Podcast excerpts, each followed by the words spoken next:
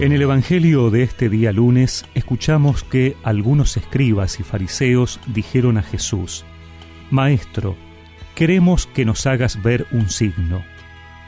Él les respondió, Esta generación malvada y adúltera reclama un signo, pero no se le dará otro que el del profeta Jonás.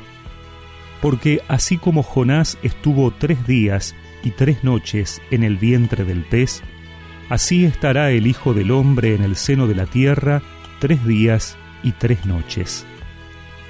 El día del juicio, los hombres de Nínive se levantarán contra esta generación y la condenarán, porque ellos se convirtieron por la predicación de Jonás, y aquí hay alguien que es más que Jonás.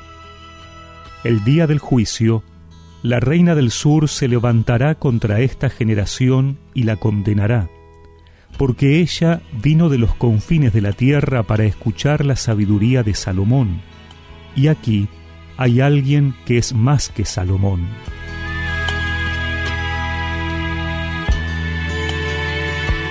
Los escribas y fariseos le piden al Señor un signo, y Jesús parece enojarse. Es que pedir un signo a Dios siempre había sido entendido como tentar a Dios, ponerlo a prueba. Claro que estos hombres no habían alcanzado a reconocer en Jesús al Hijo de Dios, y pareciera que para tener fe en Él, primero tiene que demostrárselos con algún acontecimiento extraordinario. Jesús rechaza la petición y les dice que el único signo será el de Jonás, que estuvo tres días en el vientre de la ballena y luego salió vivo. Así, Jesús estará tres días enterrado y resucitará. Es decir, la prueba de quién es Jesús es su resurrección.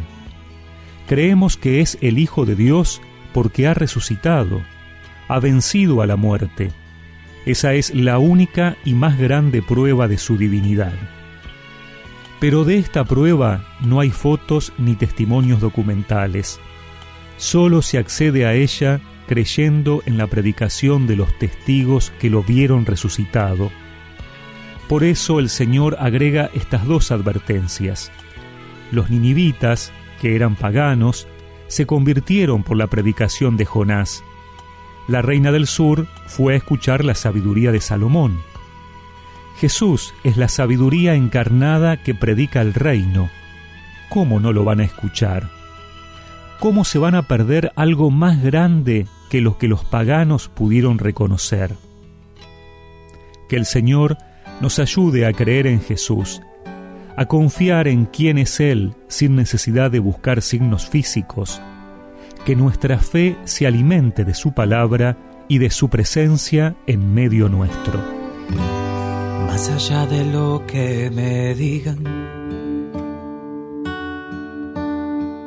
por encima de lo que mis ojos logren ver. Está mi esperanza puesta en ti, Jesús de Nazaret. Más allá de toda teoría, por encima de lo que me canse caminar en fe. Está mi confianza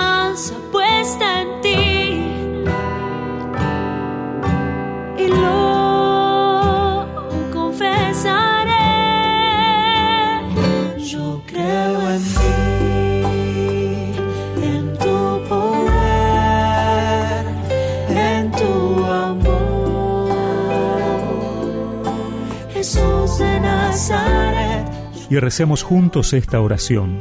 Señor, que mi fe te reconozca como el Dios verdadero, sin necesidad de pruebas, porque confío que tú estás vivo y resucitado con nosotros. Amén. Y que la bendición de Dios Todopoderoso, del Padre, del Hijo y del Espíritu Santo los acompañe siempre.